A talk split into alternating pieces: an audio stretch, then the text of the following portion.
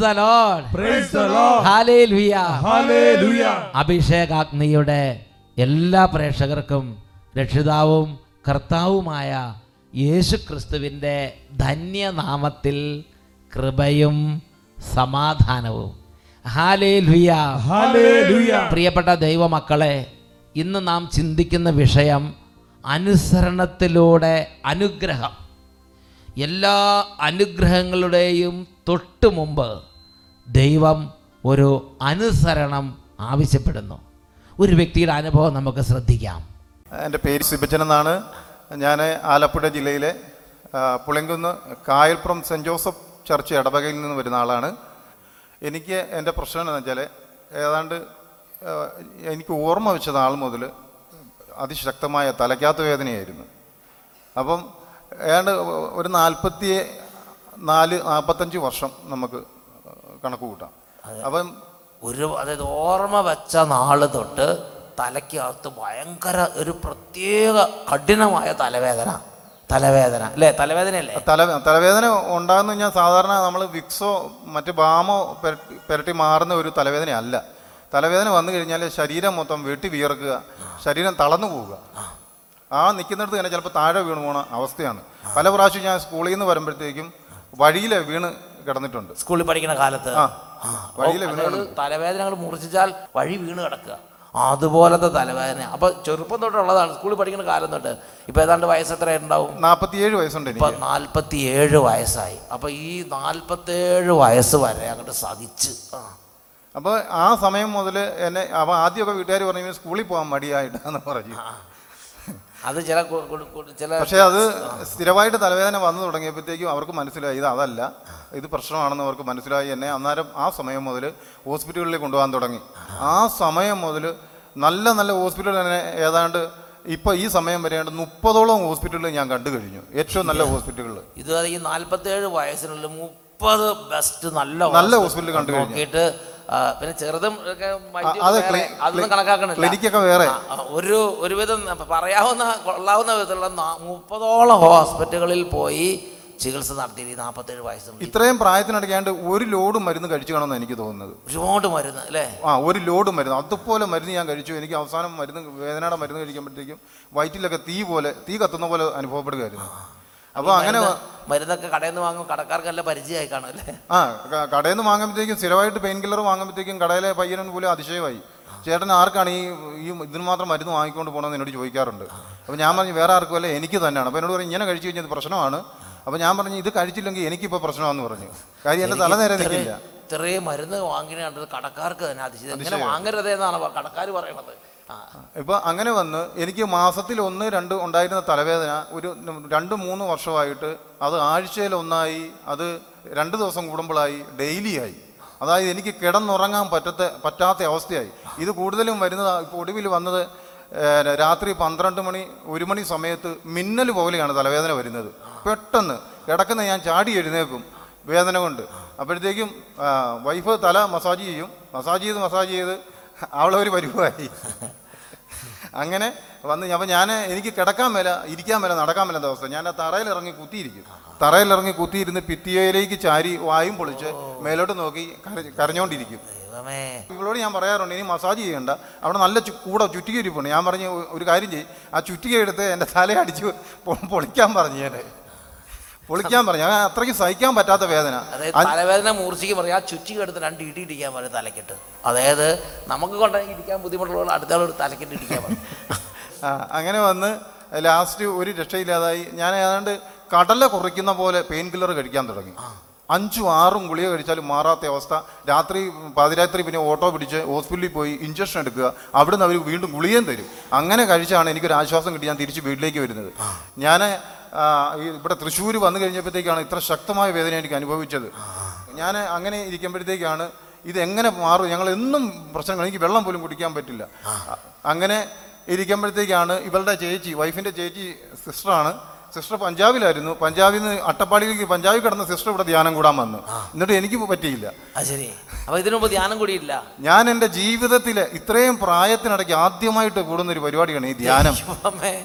നാൽപ്പത്തേഴ് വയസ്സ് വരെ കേരളത്തിൽ ജീവിച്ചിട്ട് ഇതുവരെ ധ്യാനം കൂടിയിട്ടില്ല.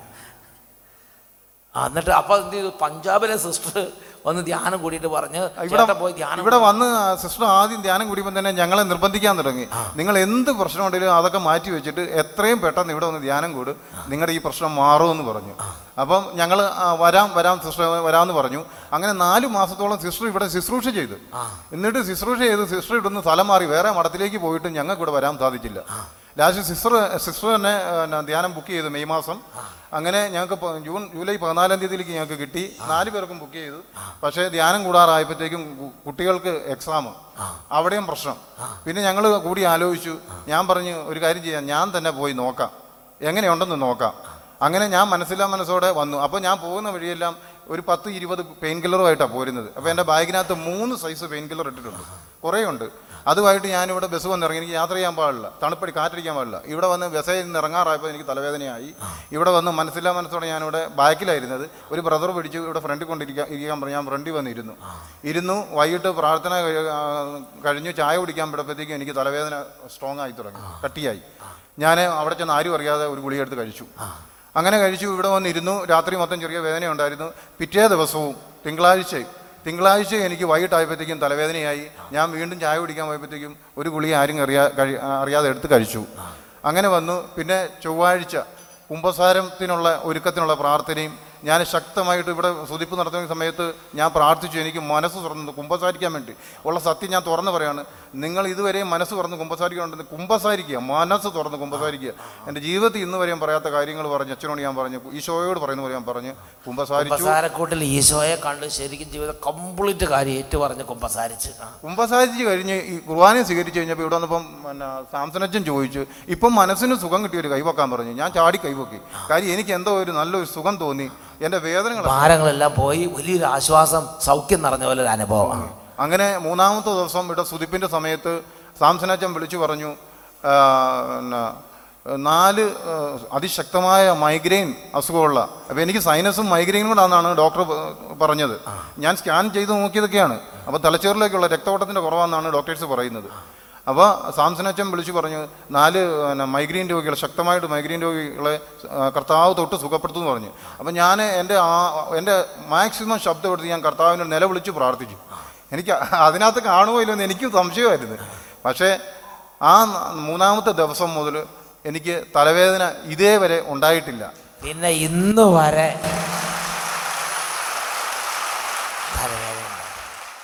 സന്തോഷമാണ് ഇങ്ങനെ കൈയടിച്ചാൽ മതിയോ?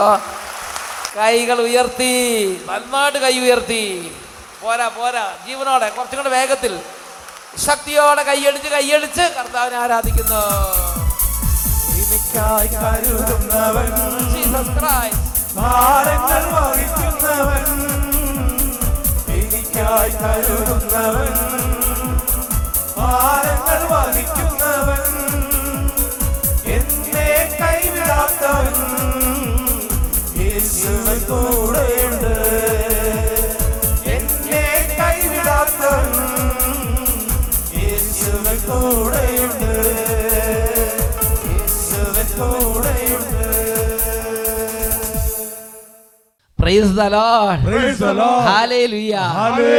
പ്രിയപ്പെട്ട ദൈവമക്കളെ നമുക്ക് എല്ലാവർക്കും എഴുന്നേറ്റ് നിൽക്കാം.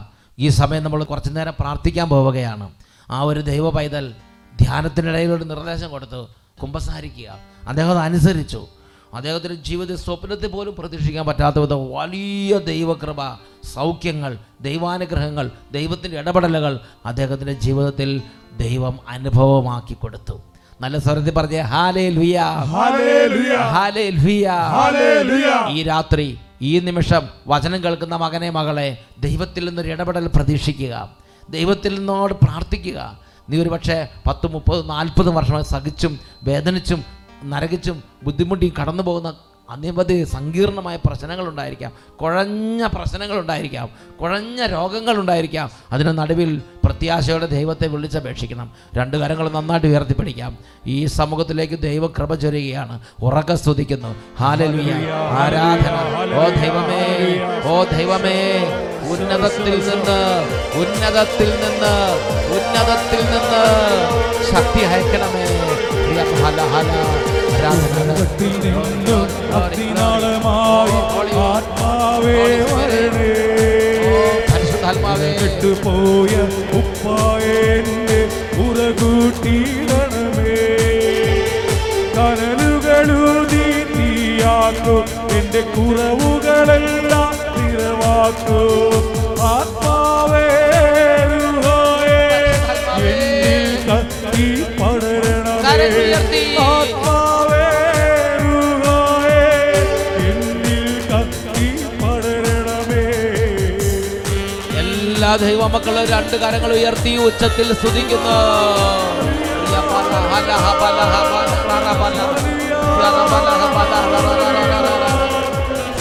ഓ,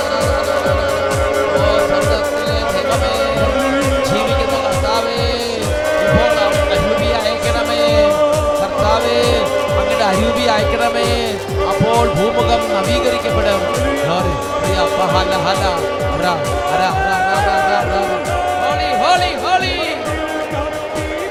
കൈകൾ ഉയർത്തി ഉച്ചത്തിൽ വിളിക്കുന്നു.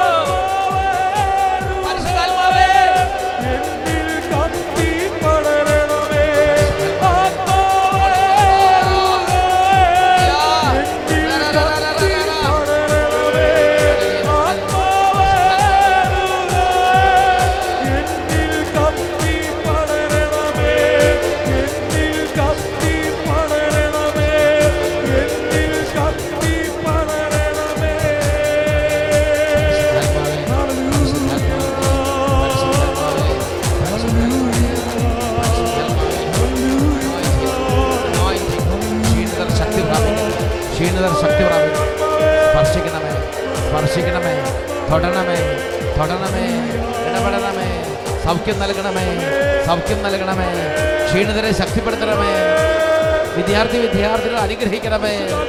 രോഗികളെ സൗഖ്യപ്പെടുത്തണമേ. അന്ധകാരത്തിരിക്കുന്നവരെ പ്രകാശത്തിലേക്ക് അനയിക്കണമേ. പാപബന്ധനങ്ങൾ ഇപ്പോൾ വിടുവിക്കണമേ. പാപച്ചങ്ങൾ കത്തിച്ചാമ്പലാകട്ടെ.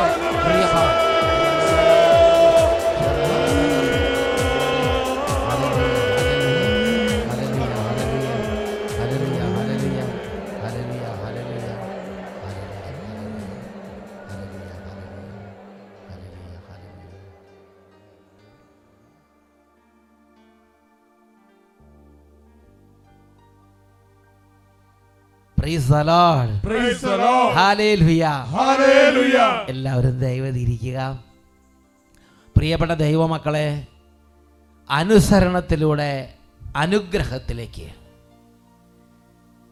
ഇന്ന് അനവധി കുടുംബങ്ങൾക്കും അനവധി ആത്മാക്കൾ ജീവിതങ്ങൾക്കും അറിയാതെ പോകുന്ന വലിയൊരു അനുഗ്രഹത്തിന്റെ പാതയാണ് അനുസരണം. എന്റെ പൗരോഹിത്യ ജീവിതത്തിന്റെ തുടക്കത്തിൽ എന്ന് പറഞ്ഞാൽ ഇരുപത്തഞ്ച് വർഷങ്ങൾക്ക് മുമ്പ് കർത്താവ് ചില പ്രത്യേക ദൈവവചനങ്ങളിലൂടെ എന്നെ പഠിപ്പിച്ച വളരെ വലിയൊരു രഹസ്യമാണ് അനുഗ്രഹം പ്രാപിക്കാൻ ദൈവത്തെ അനുസരിക്കുക. അനുഗ്രഹം പ്രാപിക്കാൻ ദൈവം എനിക്ക് വേണ്ടി നിയോഗിച്ച് തന്നിട്ടുള്ളവരെ അനുസരിക്കുക. എനിക്ക് വേണ്ടി ദൈവം തന്ന ആദ്യത്തെ ഒരു ദൈവ വചന ഭാഗമാണ് ഉൽപ്പത്തിയുടെ പുസ്തകത്തിൽ ഇരുപത്തിരണ്ടാം അധ്യായം പതിനഞ്ച് മുതൽ പതിനെട്ട് വരെ തിരുലിഖിതങ്ങൾ. ആ വചനഭാഗങ്ങൾ ഒന്നുറക്കെ വായിക്കാം.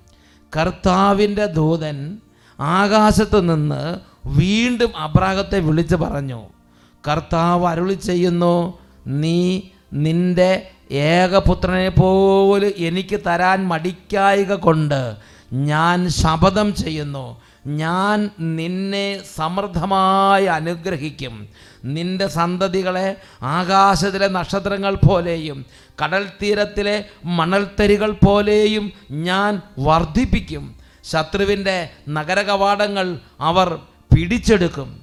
നീ എന്റെ വാക്ക് അനുസരിച്ചത് കൊണ്ട് നിന്റെ സന്തതിയിലൂടെ ലോകത്തിലെ ജനതകളെല്ലാം അനുഗ്രഹിക്കപ്പെടും. നീ എന്റെ വാക്ക് അനുസരിച്ചത് കൊണ്ട് നിന്റെ സന്തതിയിലൂടെ ലോകത്തിലെ ജനതകളെല്ലാം അനുഗ്രഹിക്കപ്പെടും. എന്താ ഇവിടെ സംഭവിച്ചത്? ദൈവത്തിന്റെ മനസ്സിൽ സന്തോഷം നിറഞ്ഞു. ദൈവത്തിന്റെ മനസ്സിൽ സ്നേഹം നിറഞ്ഞു.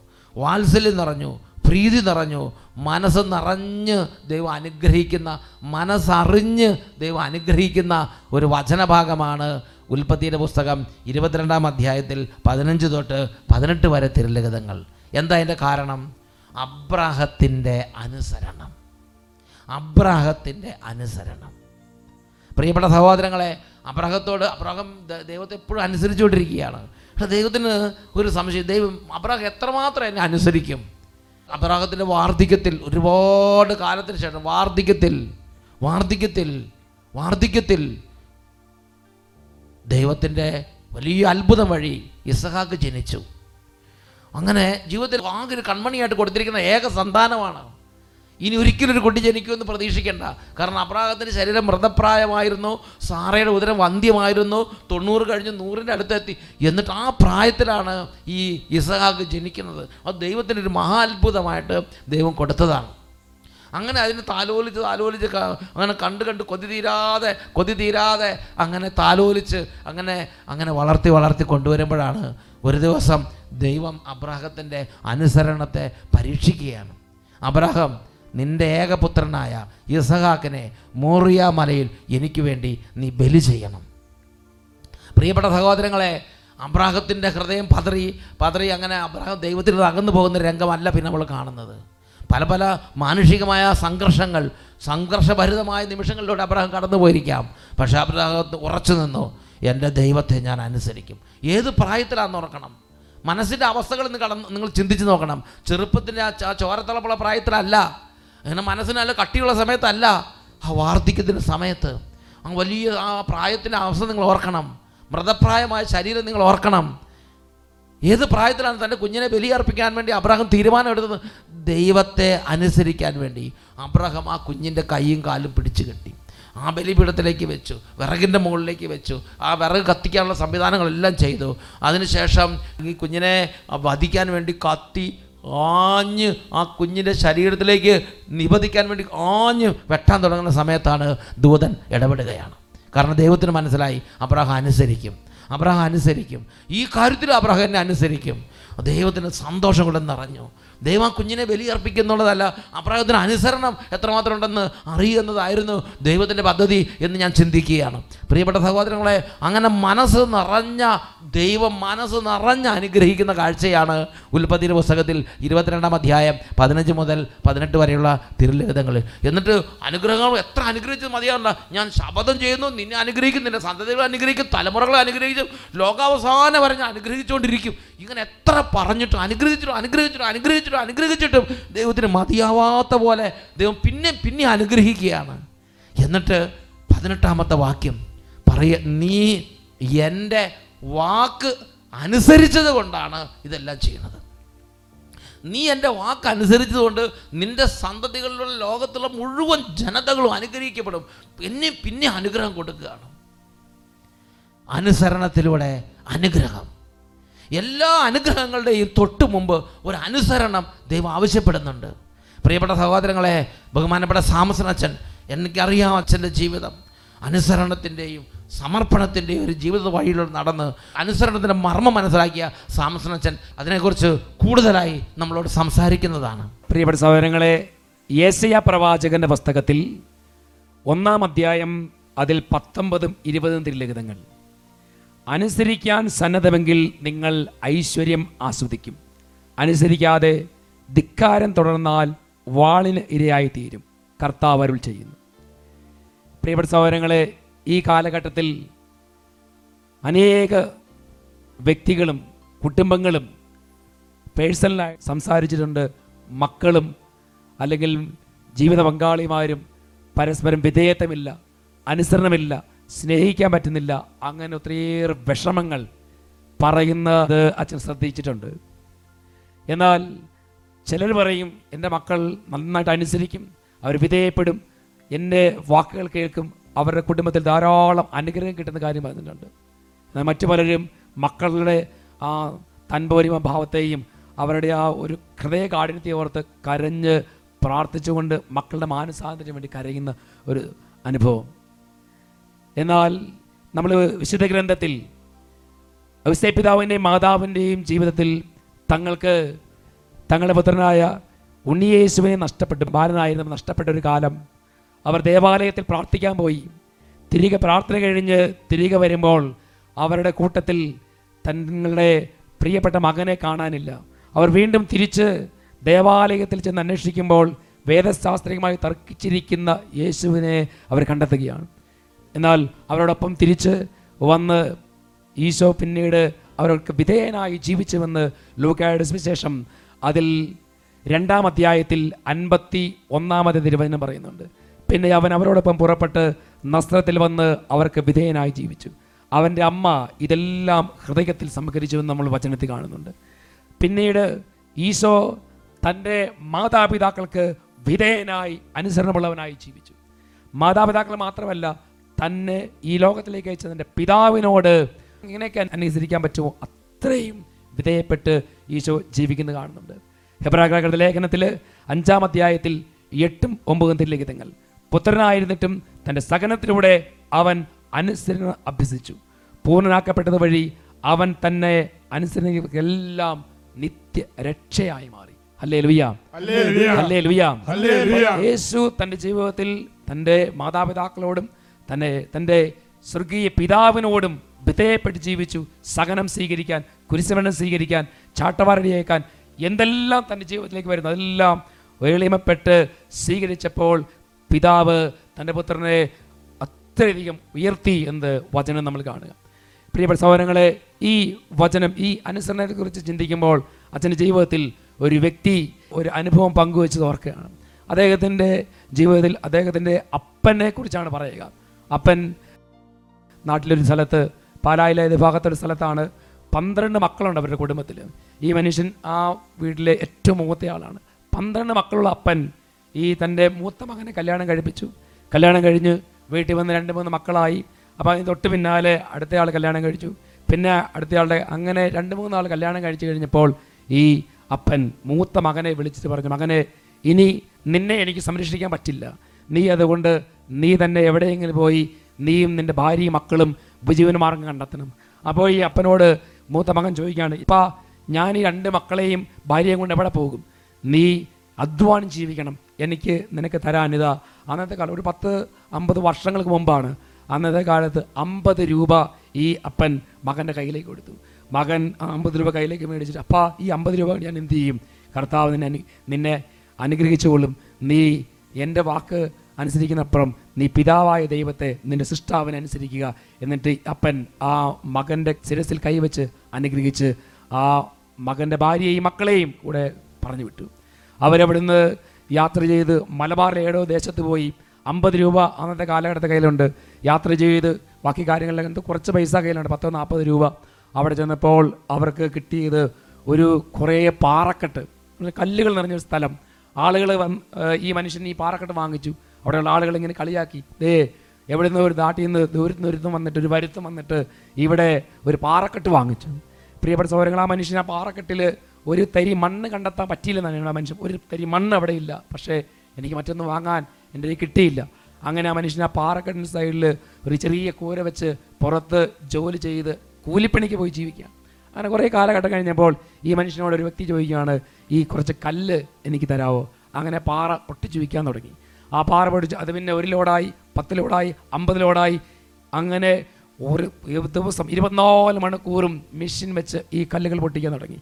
അങ്ങനെ അതൊരു വലിയൊരു ഈ എന്താ ഒരു കരിങ്കൽ യൂണിറ്റായി ഉയർന്നു. ഇന്ന് ആ മനുഷ്യൻ പറയാണ് എന്റെ മക്കളും എന്റെ മക്കളുടെ മക്കളും ഏഴ് തലമുറകൾക്ക് ജീവിക്കാൻ വേണ്ട സ്വത്ത് ഇന്ന് എന്റെ ഉണ്ട് ഈ ഒരു പാറക്കെട്ടിൽ എനിക്കുണ്ട് അച്ഛാ.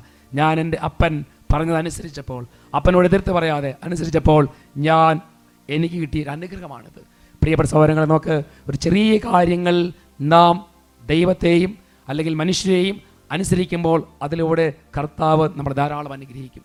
എഫ് എസ് ലേഖനത്തിൽ ആറാം അധ്യായത്തിൽ ഒന്നും രണ്ടും മൂന്നും തിരിലിഖിതങ്ങളിലൂടെ കർത്താവ് ഇങ്ങനെ ഒരു വചനം പറയുന്നുണ്ട്. കുട്ടികളെ കർത്താവിൽ നിങ്ങൾ മാതാപിതാക്കന്മാരെ അനുസരിക്കുവിൻ. അത് ന്യായവും യുക്തമാണ് നിങ്ങൾക്ക് നന്മ കൈവരുന്നതിനും ഭൂമിയിൽ ദീർഘകാലം ജീവിക്കുന്നതിന് വേണ്ടി മാതാവിനെയും പിതാവിനെയും ബഹുമാനിക്കുക.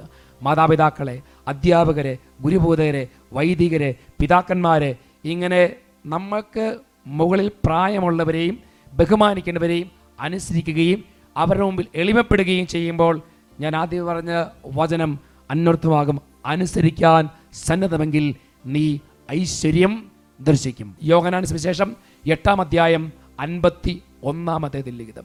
യോഗനാണ് സുവിശേഷം എട്ടാം അധ്യായം അൻപത്തി ഒന്ന് സത്യമായി ഞാൻ നിങ്ങളോട് പറയുന്നു ആരെങ്കിലും എന്റെ വചനം പാലിച്ചാൽ അവൻ ഒരിക്കലും മരിക്കുകയില്ല.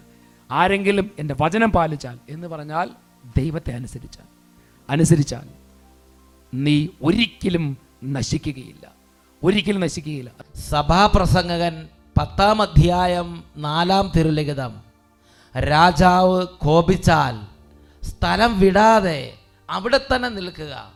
വിധേയത്വം വലിയ തിന്മകൾക്ക് പരിഹാരമായി ഭവിക്കും. പ്രിയപ്പെട്ട ദൈവമക്കളെ ഇന്നത്തെ ഒരു പ്രത്യേക ടെൻഡൻസിയാണ് എതിർക്കുക. റിബല്യസ് നേച്ചർ വിമത സ്വഭാവം. തന്നിഷ്ടം. ആർക്കും വിധേയപ്പെടാൻ പറ്റാത്ത അവസ്ഥ. ദൈവത്തിന്റെ വചനത്തെ പഠിപ്പിക്കുകയാണ് വിധേയത്വം വഴി വളരെ വലിയ അനുഗ്രഹങ്ങൾ നമ്മുടെ ജീവിതത്തിലേക്ക് ചൊരിയപ്പെടും. വിധേയത്വം വലിയ തിന്മകൾക്ക് പരിഹാരമായി ഭവിക്കും. വരാനിരിക്കുന്ന വലിയ അനർത്ഥങ്ങൾ നീങ്ങിപ്പോകുന്നത് വിധേയത്വം വഴിയായിരിക്കും. വലിയ വലിയ മാരകവ്യാധികൾ വലിയ തകർച്ചകൾ സാമ്പത്തിക കടബാധ്യതകൾ ശത്രുക്കളുടെ ഉപദ്രവങ്ങൾ ഇങ്ങനെയുള്ള നിരവധി പീഡകൾ പോകാൻ ഒരുപക്ഷെ നമ്മുടെ ജീവിതത്തിൽ അതിനു മുമ്പേ അനുസരണത്തിലൂടെ കടന്നു പോകാൻ ഒരു പാതയിൽ ദൈവം നമ്മളെ നടത്തുന്നുണ്ടായിരിക്കാം. പ്രിയപ്പെട്ട ദൈവമക്കളെ ദൈവത്തിന്റെ വചനം ഒന്നും കൂടെ ഞാൻ ഓർമ്മിപ്പിക്കുകയാണ്. രാജാവ് കോപിച്ചാൽ നിന്റെ മേലധികാരി നിന്നോട് കർക്കശമായി പെരുമാറുമ്പോൾ നിന്റെ ദൈവം നിനക്ക് തന്നിരിക്കുന്ന വ്യക്തികൾ ഒരുപക്ഷെ സൂപ്പർവൈസറാകാം ഒരുപക്ഷെ കുടുംബത്തിലെ നിന്റെ മൂത്തവരായിരിക്കാം നിനക്ക് പ്രായത്തിൽ മൂത്തവരായിരിക്കാം ഒരുപക്ഷെ ടീച്ചറായിരിക്കാം ഒരുപക്ഷെ നിന്റെ ചുമതലയുള്ള ചാർജ് വഹിക്കുന്ന വ്യക്തിയായിരിക്കാം. ഒരുപക്ഷെ നിന്റെ പ്രയർ ഗ്രൂപ്പ് ലീഡറായിരിക്കാം ഒരു ആരും ആയിക്കൊള്ളട്ടെ. മാതാപിതാക്കളുടെ സ്ഥാനത്ത് നിൽക്കുന്നവർ പ്രായത്തിൽ മൂത്തവർ നിന്നോടൊരു കാര്യം പറയുമ്പോൾ നീ തട്ടിക്കയറി അതൊക്കെ തട്ടിമറിച്ചിട്ട് നീ നിന്റെ സ്വന്തം പാത വെട്ടി പോകുമ്പോൾ അത് ഒരു അനുഗ്രഹമില്ലാത്ത യാത്രയാണ് മക്കളെ. പ്രിയപ്പെട്ട സഹോദരങ്ങളെ വചനം പഠിപ്പിക്കുകയാണ് സഭാപ്രസംഗകൻ പത്ത് നാല്. രാജാവ് കോപിച്ചാൽ സ്ഥലം വിടാതെ അവിടെ തന്നെ നിൽക്കുക. വിധേയത്വം വലിയ തിന്മകൾക്ക് പരിഹാരമായി ഭവിക്കും. പരിശുദ്ധ കുർബാന എഴുന്നള്ളിച്ച് വെച്ച് നമ്മുടെ കുടുംബത്തിന്റെ മേൽ വലിയൊരു അനോയിന്റിങ് നിറയാൻ വേണ്ടി ഈ സമയം നമുക്ക് പ്രാർത്ഥിക്കാം.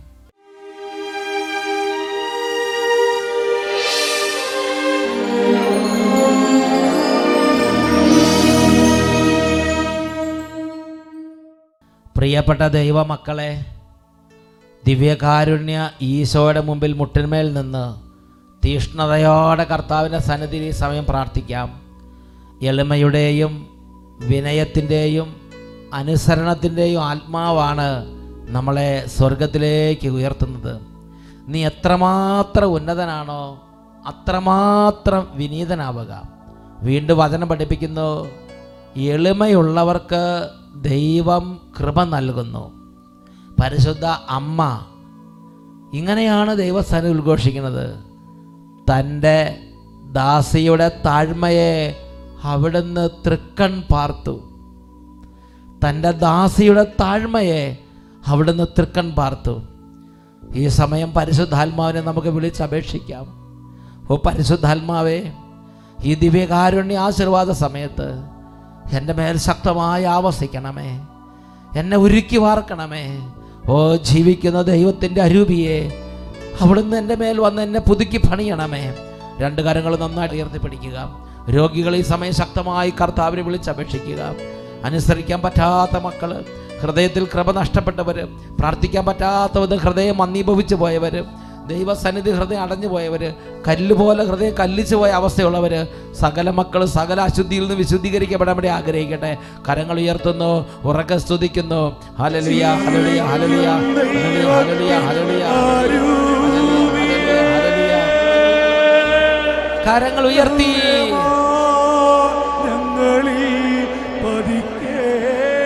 വലിയ ആഗ്രഹത്തോടെ ഉച്ചത്തിൽ വിളിച്ചപേക്ഷിക്കുന്നു. ദൈവത്തിൽ ആരൂപിയേ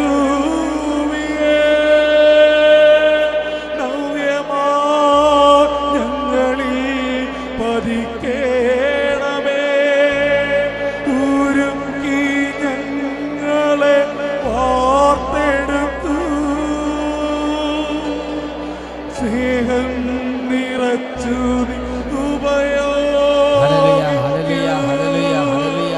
വർഷിക്കണമേ. ഇപ്പോൾ അത്ഭുതങ്ങളെ വർഷിക്കണമേ. ഹൃദയങ്ങളെ തുറന്നമേ ഈശോയെ. കർത്താവേ അവിടുന്ന് അഭിഷേകം ചെയ്യണം. അവിടുന്ന് തുറന്നമേ കർത്താവേ.